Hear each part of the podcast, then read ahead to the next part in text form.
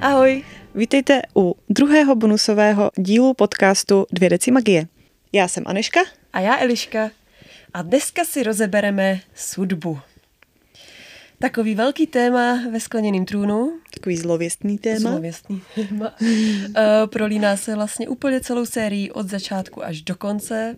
V podstatě jde o sudbu celou dobu.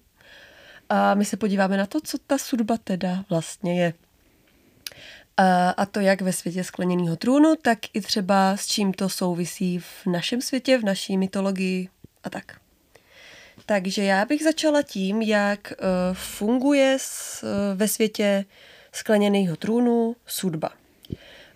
Už od začátku prvního dílu, už jsme se s tím taky párkrát setkali v kapitolách, které jsme probrali, se sudba objevuje jako nějaký božstvo nebo součást prostě božstva a je tam jenom v náznacích jako sudbo ho chráň nebo při sudbě a tak. A všichni to používají prostě, jak my říkáme, pane bože a tak. A Selena začne po znameních sudby pátrat uh, po tom, co vlastně najde znamení u hodinové věže a potom, co najde znamení ještě v Eleníně hrobce. A Nehemia jí řekne, jak se ty znamení jmenují. Ona začne hledat v knihovně a vytáhne si nějaký knížky a začne to zkoumat prostě. A nejdřív si myslí, že jde o součást nějakého zapomenutého náboženství z pradávných věků a v jedné knize najde informaci, že jde o nějakou abecedu, vlastně ta znamení sudby. Podle některých knih je sudba síla, která všechno pojí k sobě a vládne Erileji a nejen jí, i bez počtu dalších světů. Což nám teda říká, že by ta sudba měla být propojená i s těmi ostatními světy, na který se zaměřujeme, co se týká másové a asi jsme o ní neslyšeli naposled, i když třeba bude jinak pojmenovaná. Tady ta uh-huh. moc, síla. To určitě. A Chaol jí říká, když se o tom se Selenou baví v té knihovně, že si myslel, že je sudba jenom starý název pro osud nebo úděl. Což v podstatě ono to tak jako je. Ano, výjimečně má Chaol pravdu. Ale on zatím neviděl prostě nic jako víc, jako nic vyššího. No. Selena zjistí, že v severních částech světa dílu není sudba uctívána jako součást bohyně a bohů a není součástí náboženství, jak si doteď myslela.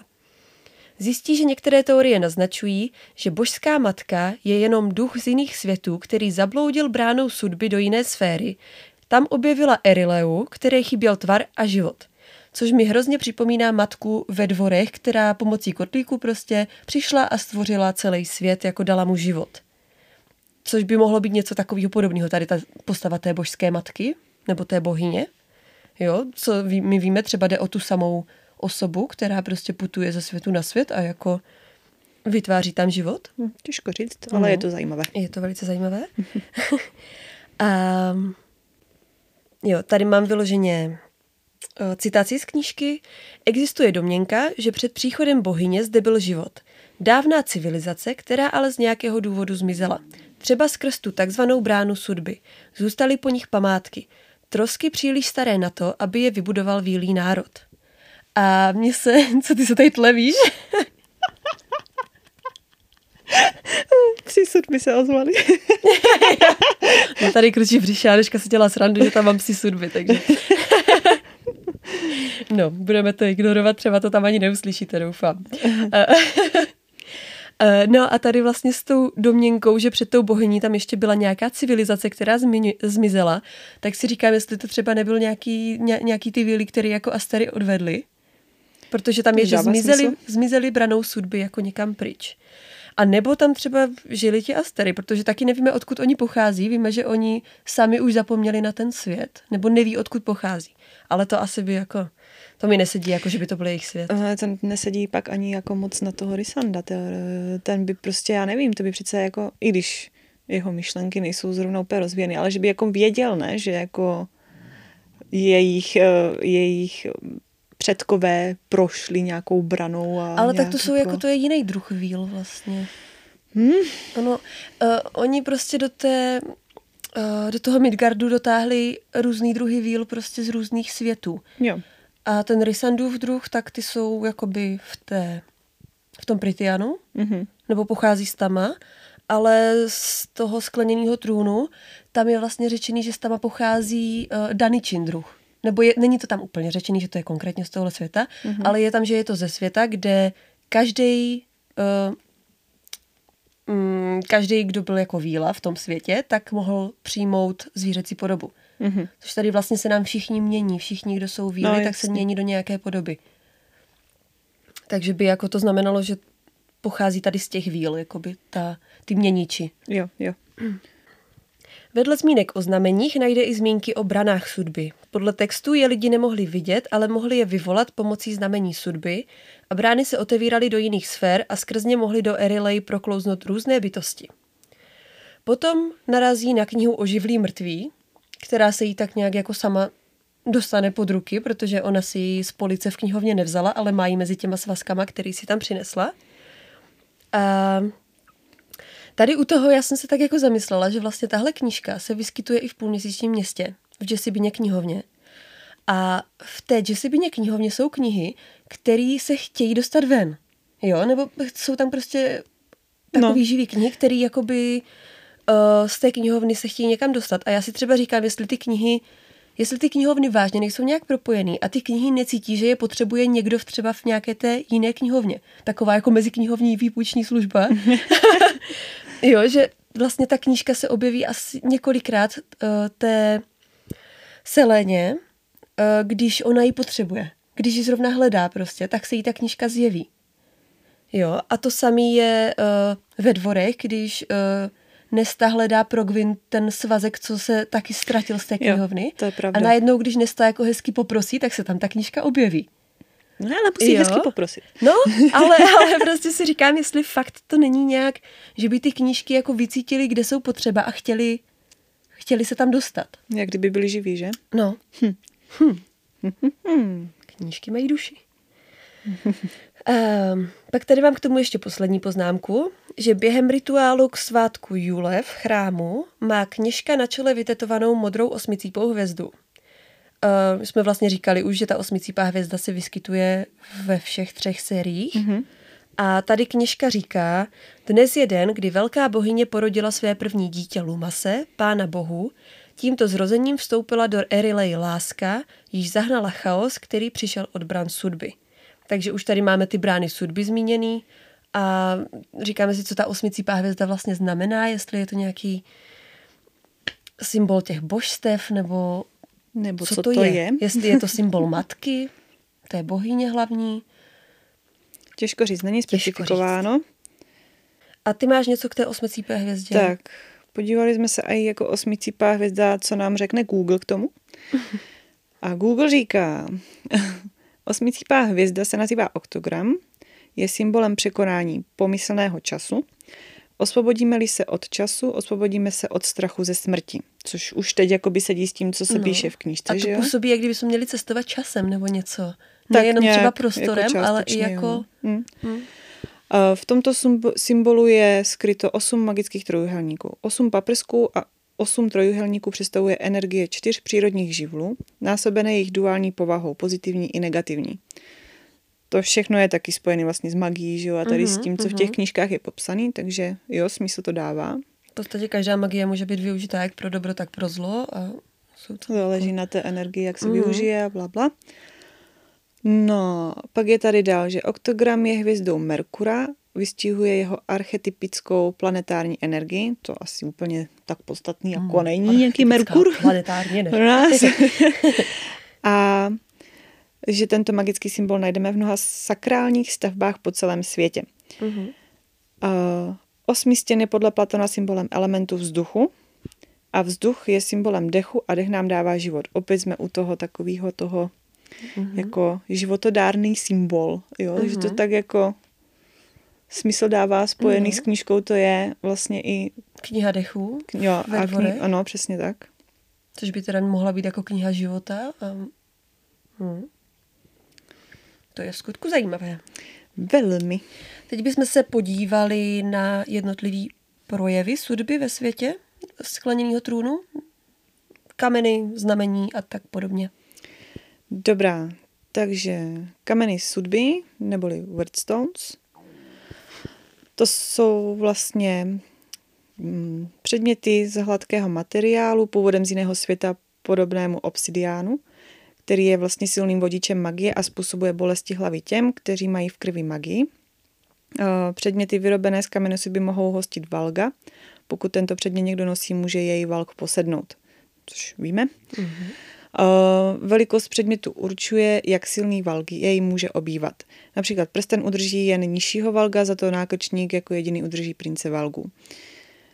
Z kamene sudby jsou vytesány také klíče sudby, konkrétně zbran sudby, které jsou z tohoto kamene. Je to takový trošku zamotaný, ale prostě brány sudby jsou z kamene sudby a z těch brán odštíply ty klíče sudby. Všechno, je to všechno, je to prostě jeden shooter, ale jakoby v různých... Jo. No formách. Ano. Není známo, jak byly kameny sudby vyrobeny. Obvykle totiž existují pouze ve formě bran sudby. Je známo jen to, že už jeden jediný klíč sudby může být použit k výrobě dalšího kamene, což vysvětluje nákrčníky věže a tak dále. Protože mě strašně jako zaráželo, z čeho on postavil ty věže, když jsou jakoby mm. z toho kamene a z toho kamene jsou jenom ty brány nebo prostě ty klíče a jak z jednoho malého šutru, jako co je klíč, ty vyrobíš obří věž prostě. Jsem furt nechápala, kde ty kameny no, berou. Jako, no, jasně, no. Takže vlastně tím klíčem to můžeš no, vytvořit. Ale jde teda jako vzali ten materiál na, ty, na výstavbu, víš? No s pomocí toho klíče, ten klíč má tu schopnost jakože vytvořit ten další kámen. Jo, prostě. on to vytváří. Já myslím, no, že to museli Je možné, zebrat... že to třeba postavili jako z normálního šutru a pak to, ten šutr přetvořili na ten jo, černý takhle. kámen třeba. Jo, takhle. Kdo ví, jako to tam no. není vysvětlený. No, no právě, že je takový hmm. zajímavý. No. Dobře, a teď teda předměty z, kamen, z kamenné sudby jednotlivě. Uh, víme teda o prstanech a nákrčníkách. Nákrčnících. Dobře. Víme tedy o prstenech a nákrčnících. Ty jsou vyrobeny eravanem, aby upoutali valgy v tělech smrtelníků. Pokud byl tento předmět z člověka odstraněn, odstraněn, měl dotyčný větší šanci se valga zbavit, protože už nad ním neměl takovou kontrolu. Pokud však v člověku přebýval princ či princezna, bylo zapotřebí pomoci léčitele, který valga plně vyhnal. Od toho máme naši milou Irén. tak, tak. Moje, tak, tak. Zase to tak, smáš. Tak. Dalším předmětem jsou hodinové věže. Vytvořil je král Adarlanu pomocí svého klíče sudby. Jednu postavil ve Zlomovalu, druhou v Nolu a třetí v Amarotu a tím vytvořil vlastně trojuhelník, který pokryl celou Erilej. Byly postaveny během zabrání Erilej a byly nečinné, dokud nepadl Terasen. V ten moment král aktivoval mocné kouzlo, které na celém kontinentu vyrušilo magii. Ve žvě zlomu valu zničí Elin se svými přáteli ve třetí knize a zruší tak kouzlo, které pokrývá vlastně ten kontinent. Mm-hmm. Což pořád nechápu, když je to trojuhelník. Jo. ten kontinent není trojuhelník. O tom jsme měli opravdu vášnivou debatu se všemi možnými mapami, které jsme kde sehnali mm. a prostě Člověk by čekal, že to bude jenom v rámci toho trojuhelníku, ale ono se to týká prostě celé Erilei, jako je to zvláštní. Ale no. stejně to nedává smysl, mm. protože já jsem pak ještě nad tím přemýšlela a i kdybys prostě do středu trojuhelníku zapíchla třeba jako kružítko a udělala v rámci toho jakoby mm, ještě mm. okruh, tak i tak to prostě no. nepokryje celý ten světadíl, takže to je trošku... ne, nesouhlasím. tak. Dalšími předměty jsou čarodějnické věže. Ty postavil Eravan spolu s železozubými čarodějnicemi. Každá byla 100 stop vysoká, což je nějakých 30,5 metru, a nesla nespočet čarodějnických zrcadel. Ta mohla být namířena všemi směry a zvýšila a usměrnila ničivou sílu vzniklou odevzdáním čarodějnice. Během války byly však všechny zničeny. To odevzdání mě přijde úplně ujetý. Prostě. Je to mazec, no. Že jako ty krochanky jsou jako, že ty vládnou v podstatě magii normálně a ty železozubí tím zbylo jenom prostě tady toto jako takový kamikaze. Jako. No, je to, no, je to zvláštní. No.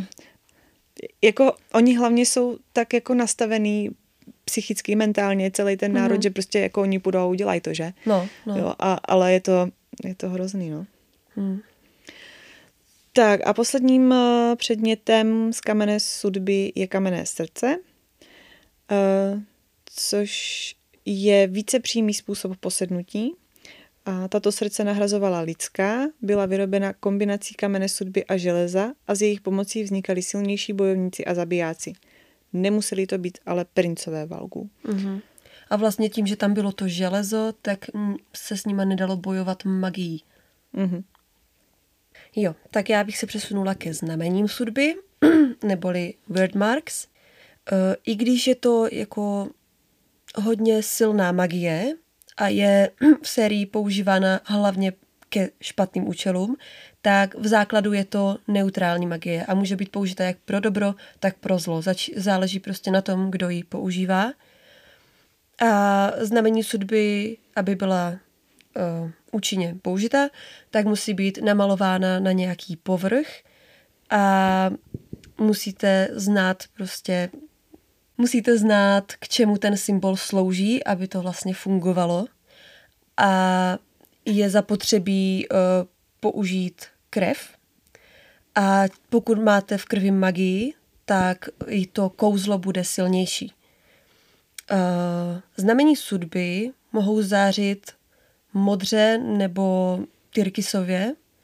Stejně tak třeba září uh, to znamení na selenině čele. Je to vlastně starý runový jazyk, s jehož pomocí mohou být sesílána kouzla a v knihách je použil například král Adaranu, Elin, Nehemia, potom taky Jeřáb a Dorian, který to naučila Elin a ještě jsme tam měli Elenu. E, o původu znaků se toho moc neví, jde o velice starou formu magie, která je starší a silnější než uh, magie uh, využitá z klíčů sudby. Takže i když magie padla uh, v Erilei, tak uh, ta znamení stále fungují, protože jsou vlastně spjatá se samotným světem, dá se říct. Um, texty o používání této magie existují jak na jižním, tak i na severním kontinentu. A už na začátku prvního dílu potkáváme znamení v okolí hodinové věže a potom kolem těl, která byla zabita Riderakem. E, zjistíme, že je ovládá i Nehemia a používala je proti Kainovi. Na konci prvního dílu se objeví znamení na selenině čele, znamení bezejmené, nebo potom ještě se nazývá znamením e, nemanželského dítěte nebo branonovým znamením. A toto znamení dodá sílu, aby porazila Kaina na konci prvního dílu. Tady to znamení se vlastně předávalo v Branonově linii, v linii Galatiniusu, eh, do které Elin patří. Eh, Selena potom používá znamení hlavně k otevírání a uzavírání dveří a portálů, takže aby komunikovala třeba s Nehemí po její smrti, a když třeba bojuje s takovým tím šíleným pačlověkem dole v katakombách, tak tím zavírá a otevírá dveře. Jo, ve čtvrtém díle král použije znamení, aby se Elin nedostala do hradu a ona vlastně se tam dostane e, ve skupině těch tanečnic a těsně před vchodem tak e, rozlije vodu, udělá, že se jí, e, zahraje, že se jí udělalo špatně, nechá si doníst vodu a tu pak prostě vylije a smaže ty znamení ve dveřích, takže se dostane dovnitř a Elien je vyčuraná.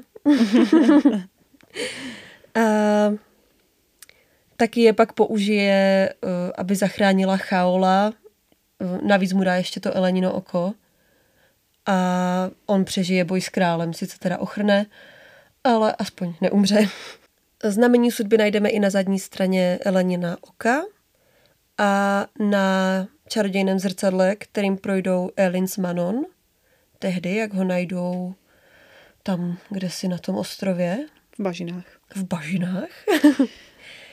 Chaol s Irén objeví texty o znameních sudby v antice a přivezou je potom Elin, aby se na ně mohla podívat, protože oni vůbec neví, o co jde a nerozumí tomu, ale ví, že ona by tomu rozumět mohla.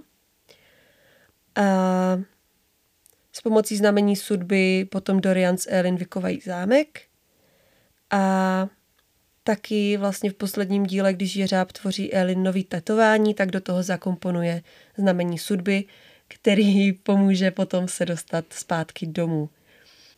No, nebudu tady říkat asi úplně všechny použití tady těch znamení, jako bylo jich tam hrozně moc. A Elin potom naučila prostě ty znamení používat i ostatní ze své družiny aby je mohli využít v bitvě. Což se opravdu hodí, protože když náhodou zase nějakému Magorovi cvakne palici a vypne magii, no tak no, no, máme se čím bránit, ano. výborně. uh, tak jo, to je všechno ke znamení. Tak, teď se podíváme na psy. Psy sudby, neboli Weirdhounds. A uh, ti vlastně byli takovou uh, rasou valkských uh, stvoření, které vytvořil král Adarlanu a vlastně je použil k ochraně uh, katakomb, které byly um, vystavěny pod těmi uh, zvonicemi z toho hmm. kamene sudby, takže tam byly takový jako hlídači. Uh, dále máme brány sudby, neboli Wirt Gates. Uh, jsou to brány z kamene sudby, které vytváří průchody mezi světy. Sudba je podstatou Erilej a ostatních světů v univerzu a tyto brány v ní tvoří něco jako červí díry. Hvězdná brána.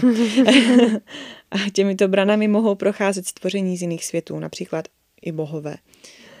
Tak a poslední, co zmíníme, jsou klíče sudby, a, neboli Wirtkeys. Klíče byly vytvořeny valgy, aby mohly ovládat brány sudby. Byly tři králové a každý z nich měl jeden klíč. Ty klíče pocházely z brány, kterou vytvořila Mev ve světě Valgu. E, po jejich porážce měl klíče v držení Brennon Galatinius, ale později mu je ukradla Mev, valská královna a manželka jednoho ze tří valských králů Orkuse. Jsou vlastně Eravan, Mantix a Orkus.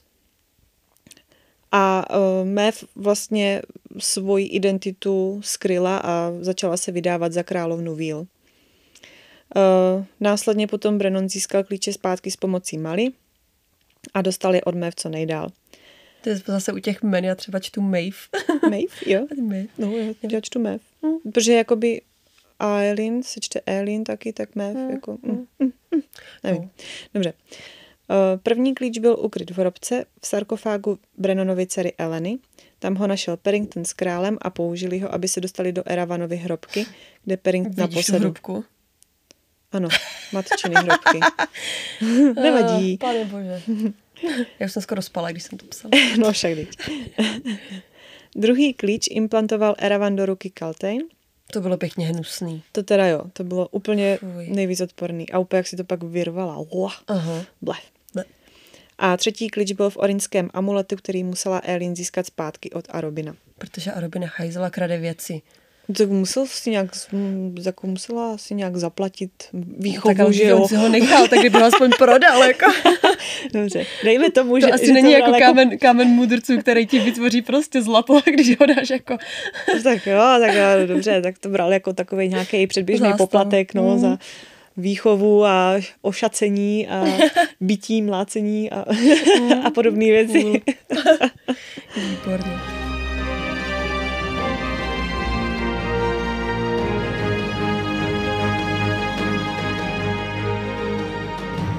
No, to by bylo všechno k sudbě ve světě skleněného trůnu a my jsme se tak trošku zaměřili i na to, eh, jestli je sudba něco i v našem světě, v mytologii a tak. A sudba je v originále Virt. A teď jsem prostě prohledala celou Wikipedii, jak naši, tak anglickou, zavedlo mě to na spoustu dalších odboček, takže teď to bude takový trošku zmatený, co jsem si našla, co by mohlo souviset, nebo co by mohlo jakoby inspirovat masovou tady při tvorbě té sudby. Takže Virt je pavučina osudu, kterou spřádají tři panenské norny, sedávající u kořenu Yggdrasilu. Yggdrasil je bájný strom ze severské mytologie a ty tři norny se v severské mytologii jmenují Urt, Verdandy a Skuld. A každá zastupuje jakoby jednu část času. Jedna zastupuje minulost, druhá přítomnost a třetí budoucnost. A jejich rukama prochází vlákno Virdu a pokaždé, když se přetrhne, tak někdo zemře. A tady vlastně z těch tří men mě zaujala Urt, která figuruje v půlměsíčním městě jako jedna z bohů. A u Skult jsem zjistila, že spolu s Valkýrami v bitvě vybírá padle a rozhoduje, jak dopadne boj. Což tam je zmínka o Valkýrách, který už jsme taky jako objevili ve dvorech. A Norny pocházejí teda se, ze severské mytologie a u nás jsou známější jako sudičky, z čehož je ten český název sudba. Věr se objevuje taky v anglosaské mytologii, kde jsou sudičky pojmenovány jako Weird Sisters a jsou tady zobrazovány jako tři čarodějnice. Jedna ze, ze sudiček, eh, ta třetí, je stotožňována se smrtí a eh, je zobrazovaná jako s nataženou rukou a ukazuje v podstatě na toho, pro koho si přijde smrt. A to mě strašně připomnělo prostě Nestu a krále Hibernu, kdy ona na něj ukázala a, a prostě mu jako předpověděla tu smrt. A taky kolikrát, nebo ne kolikrát, stalo se tam, že na někoho ukázala a on, on jí prostě řekl, ať na něj neukazuje, že je čarodějnice. Že je čarodějnice. No, jo, což toho mě přišlo strašně super. um, v řecké a římské mytologii se tyhle sudičky nazývají Moiry a mají v mytologii zvláštní postavení, částečně vystupují i v lidské podobě, mluví se o jedné nebo o třech Mojrách, které předou nit osudu.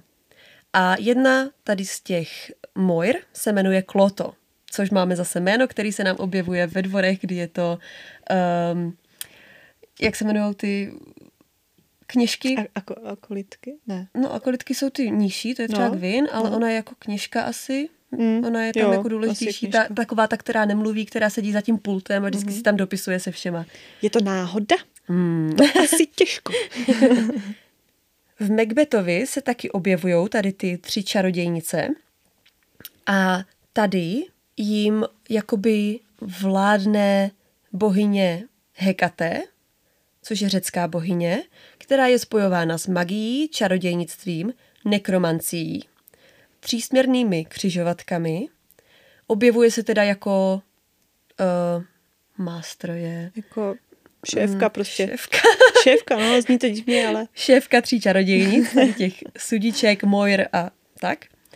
A e, na české Wikipedii třeba najdeme, že bohyně Hekata, Hekate je vládkyní temných sil, zvláště magie, měsíce, noci a podsvětí. A je taky čarodějnicí.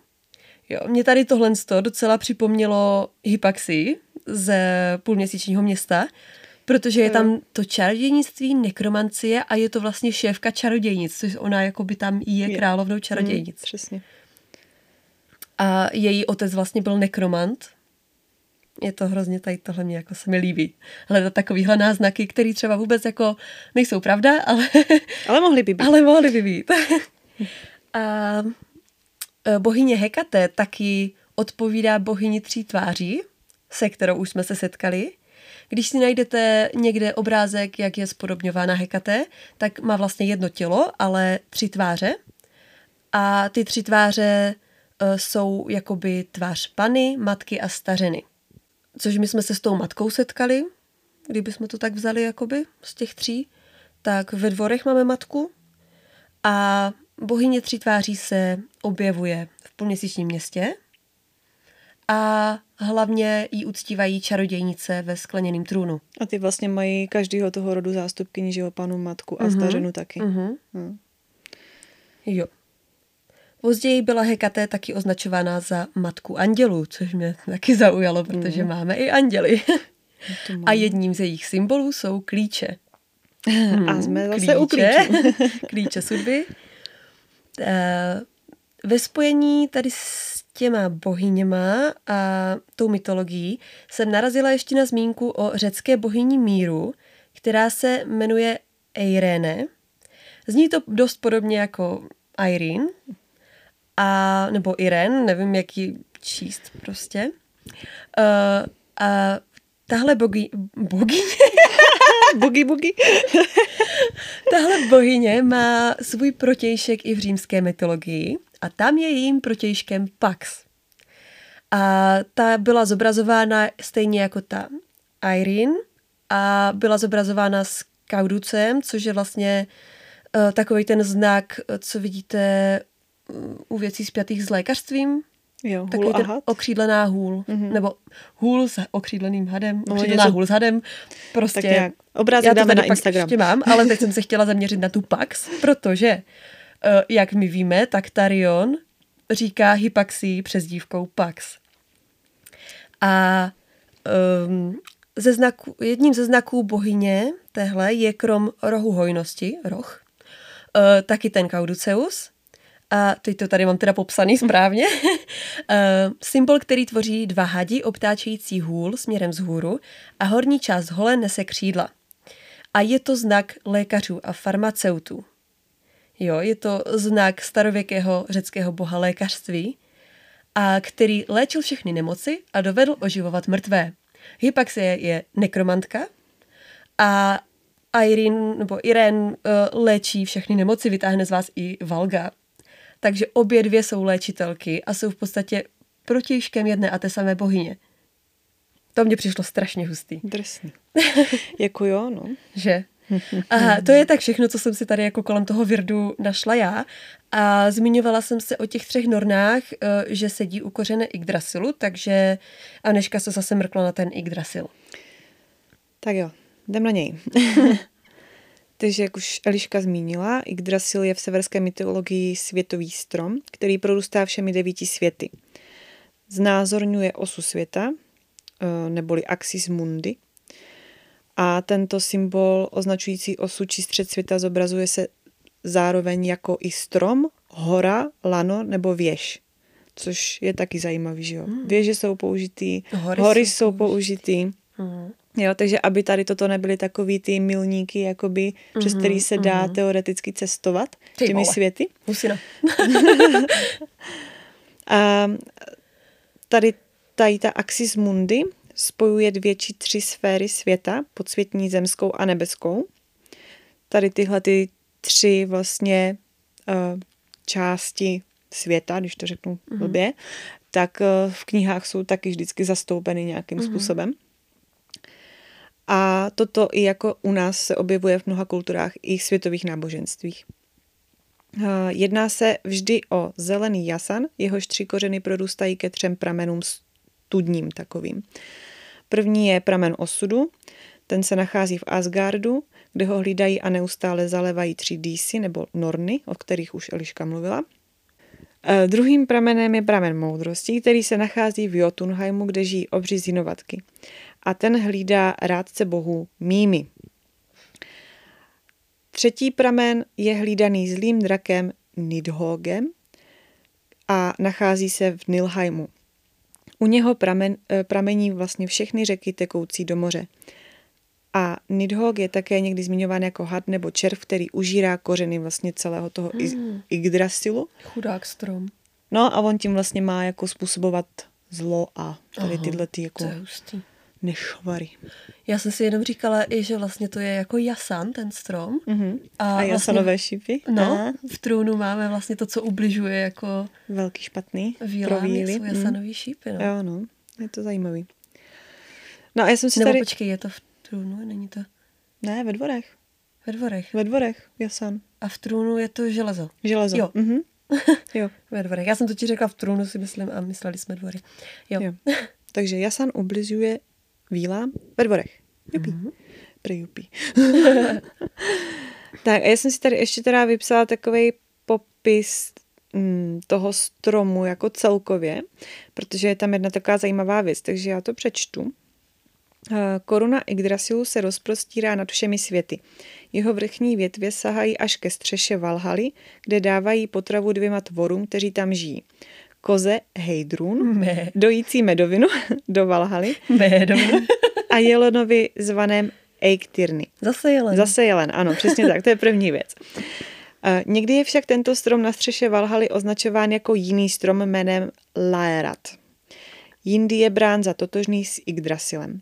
Takže těžko říct tady úplně. Na vrcholu stromu sedí obrovský orel Vidofnir. Někdy je zmiňován jako kohout což je hrozný. a tenhle ten orel vlastně všechno pozoruje, takový nějaký jako hlídač. A mezi jeho očima je jestřáb jménem Vedrfolnir, jehož mocná křídla způsobují, že nad světy duje vítr. To je hm. strašně krásný spojení jako s jeřábem. Je, jestřáb, který vládne větru. No, prostě... Wow. Kde já jsme to viděli? Hned jsem měla na mysli jeřába prostě, jo. To je mm. mazec. Našeho jeřába jestřáb. No, jako, jak, no přesně, to takový nesmysl, že? Jmenuji se jeřáb a jsem jestřáb. Mezi moudrým orlem Vidofnirem a zlým drakem pobíhá veverka Ratatosk. Symbol nesvornosti a sváru. Nosí zprávy, ale také rozdmíchává hádky a nepřátelství mezi orlem v koruně a drakem u kořene. Nám nosí zprávy vidry. Ale přišlo mi to strašně vtipný, tak se to tam nechala. Jako ještě jsem Jo. se potom dívala na nějaký, jako, eh, jestli veverka, jako samozřejmě se veverka neobjevuje nikdy ani v jedné sérii, ale jestli to nemůže mít ještě nějaký, jako třeba skrytý nějaký význam, bohužel teda jako nemá, Mm. nebo jsem nic nedohledala. Ale opět jsme tady u jelenů, a tentokrát čtyř, kteří mají vlastně uh, okusovat větve a kůru Yggdrasilu. Jmenují se Dunir, Durator, Dvalin a Dain, což To mi zase připomnělo ano, pána prstenů hnedka. A ještě se vlastně dozvídáme, že pod kořeny Yggdrasilu sídlí čtyři hadi. Takže, Co je s těma hadama? já nevím, samý hadi, samý jelení. No je to takový zajímavý. No. A teď se můžeme podívat trošku blíž na těch devět světů, které Mhm. vlastně Yggdrasil tak nějak spojuje. A jedním z nich je Asgard, což byl severský ráj, domov bohů. A Staroseversky se jim říká Aesir, neboli Ásové. A Asgard má být dle legend spojen s Midgardem, duchovým mostem, neboli Bifrostem. A Midgard známe. Midgard známe, všichni Jako známe. My jsme na Midgardu. půlměsíčního města. A my jsme na Midgardu. ano. Takže tam máme jasné názvosloví jako z půlměsíčního města. Mhm. To je první věc. Pak je tady Helheim. To je hrozně rozpol, rozporuplný svět, protože vlastně eh, kdykoliv se eh, v knižních seriích zmiňuje Hel, neboli Helheim, tak eh, to má být jakoby eh, obraz jako pekla, že jo? Mhm. A přitom Helheim je sice jakoby říše mrtvých, kde vládne Hel, dcera Lokiho, ale nejedná se o tmavé ani nehostinné místo nebo nějaký jako krutý svět, ale naopak je to tiché místo, které slouží vlastně eh, pro spočinutí právě dobře žijících lidí. Jo. Zároveň jsem eh, našla, že Helheim není možné opustit, protože jej obklopuje řeka Gjol, vytékající ze studánky v, Hergelmi, která se nachází u kořene Yggdrasilu, kde spočívá ten drak Nidhogg, což mně spíš právě jako přijde podobný eh, ke čtvrtí kostí, Mhm. jo, vlastně kde byl problém se dostat a problém se dostat jako i ven. Mhm.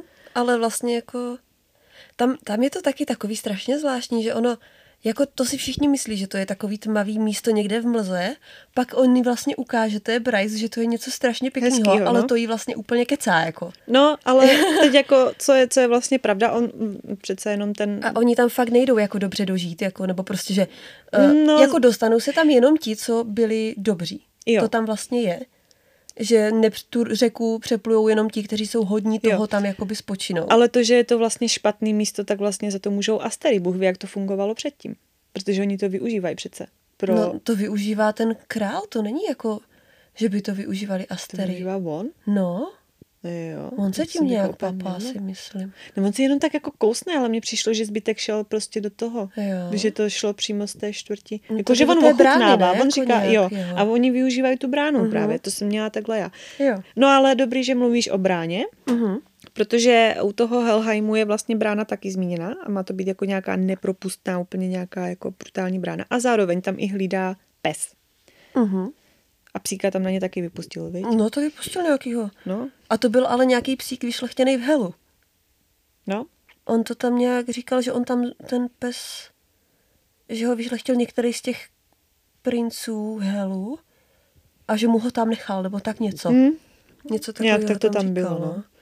A ta řeka je taky jako zajímavá. No, Je to, že- no, prostě to taky museli vlastně prostě přes řeka řeku, že? A, Tam, a potřebujete mince, abyste se tam dostali, nemůžete se jen tak jako tam prostě no, to je přijít zase podívat, ta, že? To je zase ta řecká mytologie. To jako jo, ale že ne, vlastně ta cesta je jakoby... Je to stížený, no, No. tak jak je, je to vlastně popsaný i tady. Mhm. A vlastně No. náš hel v půlměsíčním městě tak je taky dobrý. No Jenom si finále všichni jo. myslí, jak prostě je to hrozný peklo a, Jo, a to. Jo. A oni je chcou zachránit celou dobu. Jako. Takže jo, Hmm. Helheim vlastně sedí, no, hm, tak nějak.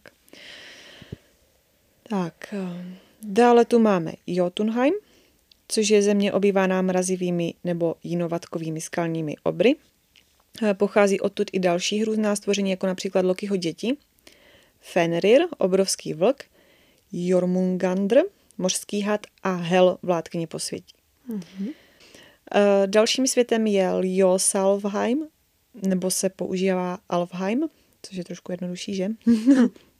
Eh, což je říše světla světlých alfů, neboli elfů. Neboli víl, protože já prostě víly pořád vidím jako elfy. Jo, já taky. A no, jako pořád. už to tak zůstane.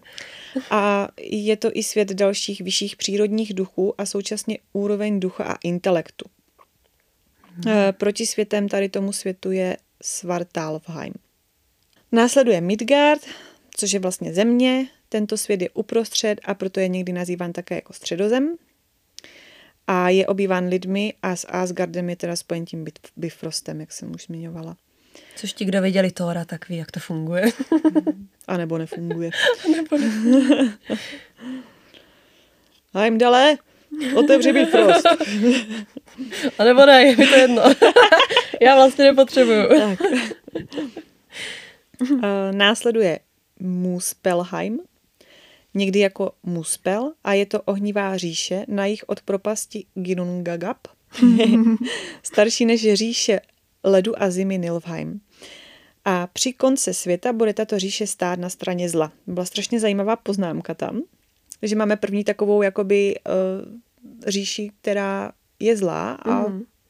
Nevím. Zároveň zmínky o konci světa, vlastně jako Ragnarok v severské mytologii je docela taky pojem. Mm-hmm.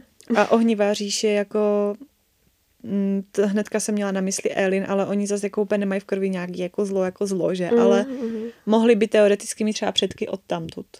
Mm. Třebas. Nějaký. Pokud pracujeme s tím, že na těchto světech jsou založený světy. Jo, jasně, to je samozřejmě naše teorie. Svět, ale jakože některý z toho prostě sedí fakt. Už, už jenom to, že prostě ten svět se jmenuje Midgard. Mm-hmm. To je prostě úplně jasná jako narážka mm-hmm. a takže proč bychom se pak nepodívali i na ty ostatní světy, že jo? No, Třeba no, tam něco tak. může být. A proto tam šťouráme ty spojitosti. Dalším světem je Nilvheim, což je polární svět, který existoval již před stvořením světa jako takového. Je to říše chladu, zimy, mlhy, temnoty a ledu. Hmm. Takže, že by jako uh, temní princové z půlměsíčního města bydleli v Nilvheimu třeba. Hmm. Hmm.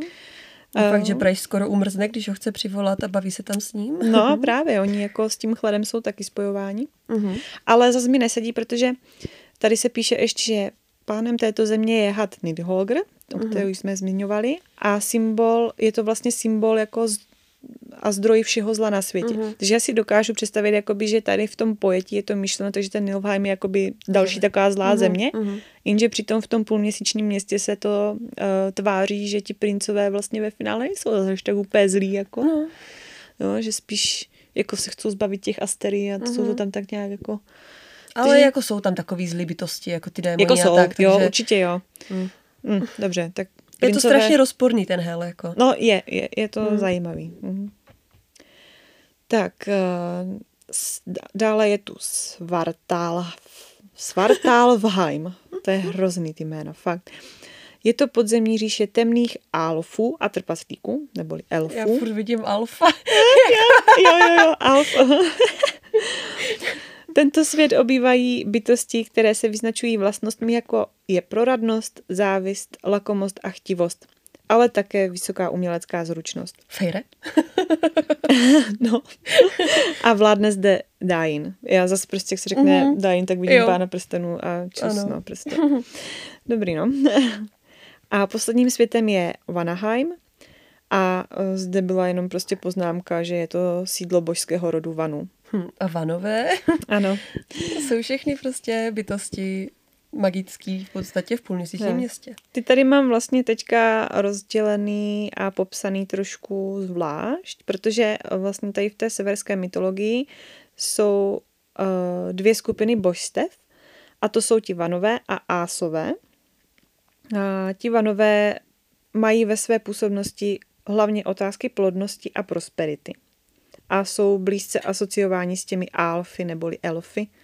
A to sami vlastně platí i pro ty ásy prakticky. A tady se mi líbilo, že vlastně je pět vanských bohů, Njordr, Nerdhus, Freyr a Freya a potom ještě e- Aegir asi. Mm-hmm. A Aegir. no a teď ta Freja, bohyně plodnosti a magie, asociovaná s kočkami a sexualitou. jo, takže zase prostě Freja, strašně podobný Fejre. Mhm. Jo. Bohyně plodnosti, to jsme se tady prostě zhodli, že ona je Jediná vlastně matka. jediná matka, jakoby. no přesně. A magie, ona vládne snad veškerou magii, protože to do ní vecpali, že Přesně jo? tak. A teď ty kočky, ty jsou zase prostě v, ve věži, že jo, v Tore. Jo, To to, jo, je no. prostě, tam jich je hromada. Jestli třeba jako z toho taky trošku jako Jako na ty nečerpala. kočky jsem zvědavá, protože s tím má taky ještě něco, nebo jako, no asi tam. Pokud ty knihovny budou propojený, tak se snad dozvíme, co jsou zač ty kočky. Tak. To by mohlo být jako zajímavé, že jako hodně tam na nich se pozastavuje, to je Mhm. pravda. A já jsem vlastně ještě viděla u té Freji, že ona má nějaký předmět, který jí umožňuje se měnit v ptáka. Což vlastně Fejre se taky může měnit, to co chce. měníčka, no, prakticky, no, No. jasně. Hmm. Že nějaká inspirace tam možná bude. No je to zajímavý, tady ty spojení takhle. Ale jinak jako teda Freja je pěkný prase, protože Kočky a sexualita. No to ne, ale ona hlavně jako její milenec je její bratr, že? Fuj. Mm, to, no tak víš co, to tak prostě bylo. Oni si neměli z čeho vybrat. Když jich bylo pět a jeden z nich byl její otec a druhý její bratr, tak To je určitě Freya Lannister. no. a teď ti ásové. Uh, Ale hej, jsou- teď, teď to jsem si vzpomněla, že jsou uh, Frejové vlastně v tom. jo, jsou, no. A to jsou taky takový jako... Uchyláci. Uchyláci no, hrozný, je to no. hnus, no. Fuj. Hm, tak jo. No a ásové, uh, to je vlastně uh, takovej jako druh válečnických magických božstev. Jsou trošku asi, já si je představuji jako trošku agresivnější než, než Hmm. hmm. ty vany. A jsou ale známí pro svou znalost run a kouzelných zpěvů. Moc hezké. Mhm. Ale tedy mě zase jako zaujaly ty runy. No, Jo. Že prostě runy jsou taky takový vlastně symboly, znaky, eh, všeli, co se s nima Mhm. mm-hmm. jako taky mohlo asi i částečně možná čarovat, někdy jsou použitý takhle. takhle. Mhm. Jestli to třeba z toho nevznikly ty tak znamení. pokud jsou to jakoby magická ty. božstva známá pro svou znalost run, tak No. asi ty runy k něčemu. No a teď prostě, používali. jestli, jestli to Mhm. jenom prostě není jako jiný název trošku jakoby pro znamení sudby. Tak mohla z toho jako vycházet, taky no. vycházet, no. Jinak teda ještě tak jako pro zajímavost. Vanové když si s Ásy vedli válku, nakonec se však smířili a tři z těch vanů se pak usídlili v Asgardu a jsou považováni za Ásy. A shodou okolností je to ta Freya, ten její brácha Freyr a jejich tatík Njord. No a jak už jsem říkala, Ásové jsou taky vlastně jakoby elfové.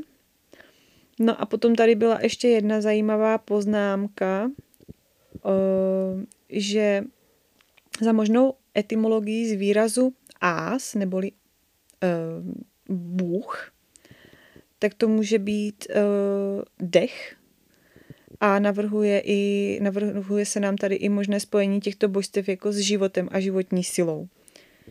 Což jsme Zase znovu... dech a život. Ano, přesně, zase jsme u toho dechu a Mhm, života mhm. prostě a to tam vlastně taky tak jako funguje v těch Mhm. knihách, že? Já nechápu, jak to ta masová dávala dohromady, protože jako najdeš prvky toho úplně v každé mytologii snad, co existuje. A jak ona to jako všechno... Tady si vezmu tohle, k tomu by se mi hodilo tamto a bude to dobře fungovat s tímhle. Udělám z toho knížku. A, No já a teď taky to rozplítej jako. Nedokážu si to vůbec jako představit. Ty, jestli, jestli třeba fakt i něco z toho jako je jenom jako náhoda, jo, nebo jestli fakt se zabývala těma mytologiema, nebo nevím, no, je to No. zajímavý. A ty jsi tam zmínila toho Jormungandra, Počkej. toho mořského hada, který je jedním z Lokiho dětí. A já jsem se tady na toho hada podívala nezávisle na tom, jsem se na něj podívala zvlášť, protože na mě tak nějak vyskočil. A i v souvislosti s tím, že jsme hledali, co by mohl znamenat ten had na obálce třetího dílu půlměsíčního města. A tenhle had má být strašně mega obří mořský had nebo červ, a objevuje se ve spojitosti s Yggdrasilem a s Thorem. Eh, Je, Jormungandrovi se říká taky Midgard Sormr, což je vlastně had Midgard. a uh, v severské mytologii je to mořský had. Podle věžby představoval pro Ásy i lidi velkou hrozbu a proto ho Odin hodil do moře. Takže původně to byl asi normální had a stal se z něj mořský had. V tom moři vyrostl tak, že nakonec obepínal celý Midgard. Mhm, to byl dobrý trest teda. A vlastně se objevuje i jako uroboros, což znamená, že se zakusoval do vlastního ocasu. V podstatě byl obtočený kolem toho světa a ještě se do sebe zahryzl. Takže ten svět měl tak jako v držení celý. A říkalo se, že uh, pokud ten uroboros, ten had, uh, uvolní sevření toho ocasu, tak se rozpoutá Rag- Ragnarok, což je teda jakoby poslední bitva o světy.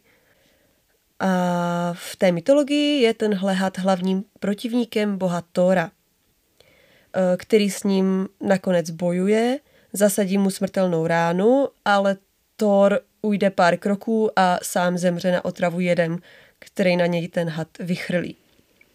A tady u toho souboje mě se vybavila uh, bitva ve dvorech, nebo zkouška Fejřina ve dvorech, kdy bojuje s tím obřím červem, ne. který se jmenuje Midengard. Jo, no. Midengard Wyrm, Mhm. jo. Což Midgard Sormer, Midengard Wyrm, prostě je to hrozně podobný.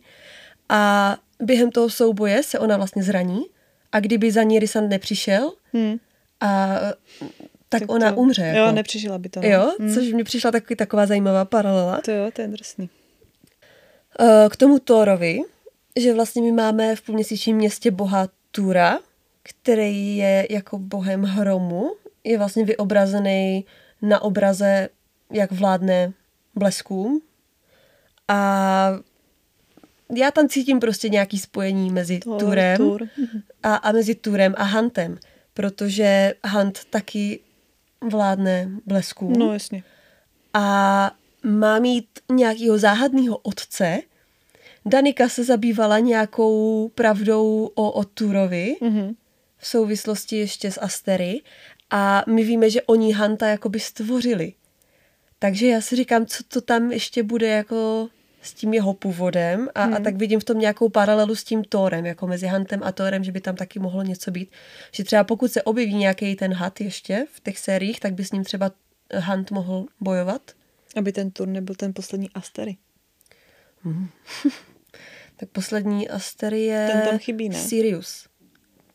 Ale nějakým tam chyběl, ne? Uh, no, tam bylo řečený, že ho pohltil ten uh, Hellský princ, ten nejzlejší. Jako. No, ale jenže oni jsou prolhaní, Bůh ví. Jako, no, já si myslím, že oni spíš, třeba, že ten poslední Astery byl dobrý a že buď mu pomohli utíct, nebo ho prostě Mhm. skryli, nebo něco, že No. asi tam ještě bude něco, no. Právě. Ale úplně si nemyslím, že by to byl jako ten tour, no. Hm. Nevím, jako doufám, že tohle se dozvíme, protože Básová řekla, že všechno se uzavře, takže já doufám, že i tohle. My máme tolik dotazů, že ta knížka budeme muset mít tak Eh, 2000 jo. stránek, ty.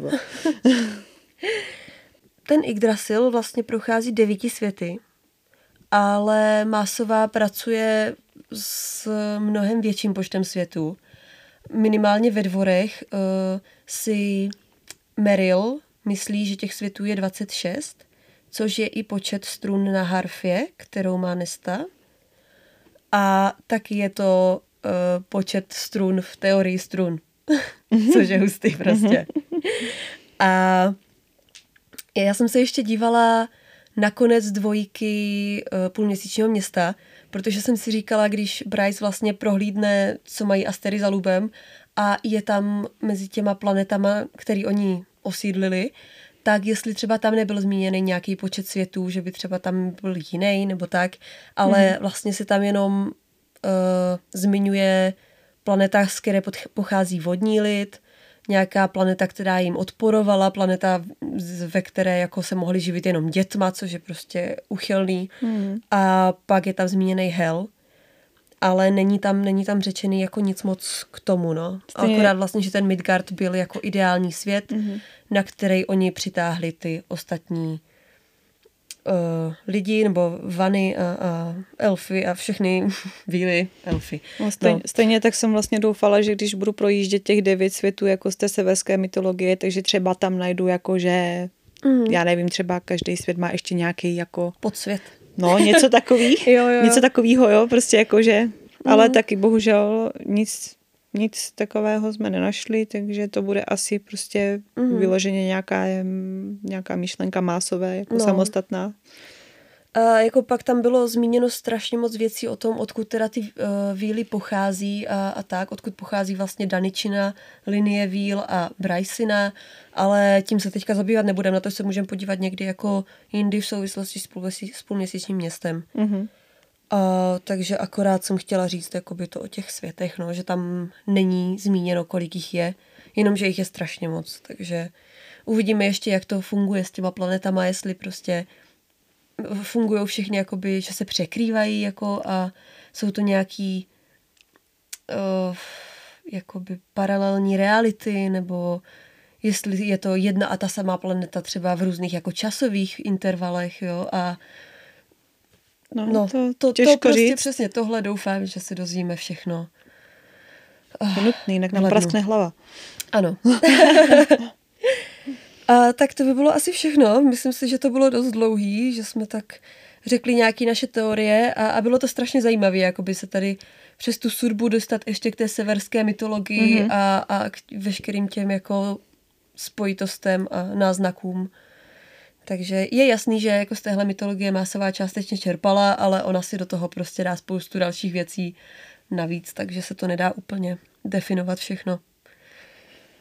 Tak jo, to bude všechno z tohohle bonusu. Myslím, že jo. My vám děkujeme, uvidíme se příště zase u klasické epizody. Uslyšíme. Uslyšíme.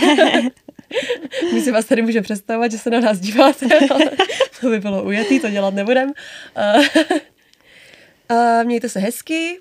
A náš Instagram Vědeci magie. A Čau. čau.